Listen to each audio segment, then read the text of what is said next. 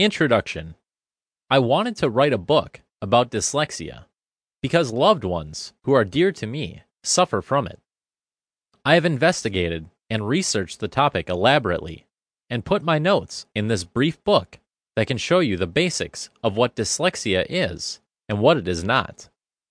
Moreover, I will go over the symptoms, training programs, and the false concepts that are out there. You'll read these strengths and weaknesses, problems and solutions, causes and consequences.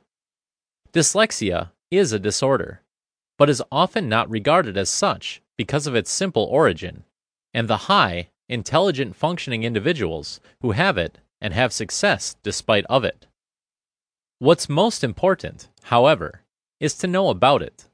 It matters to recognize the symptoms early so that special attention and more patience can be taught to those who try to encourage the children to read.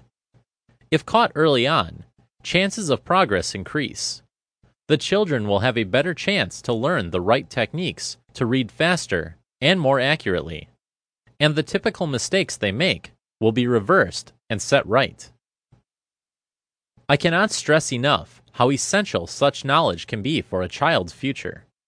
Although reading and spelling isn't everything, I would say that almost everyone should be convinced of the money, happiness, and ease of life one could enjoy if only they would learn how to process information through reading it.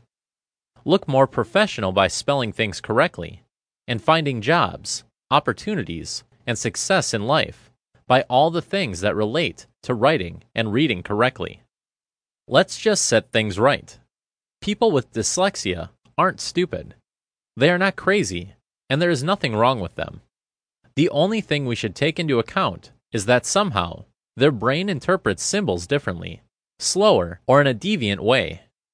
Just like some individuals progress faster in sports, science, or business than others, people with dyslexia can learn how to read, but it may take them a little longer, or they will need to learn to decipher the symbols in front of them in their own way. In this book, you'll read all about it.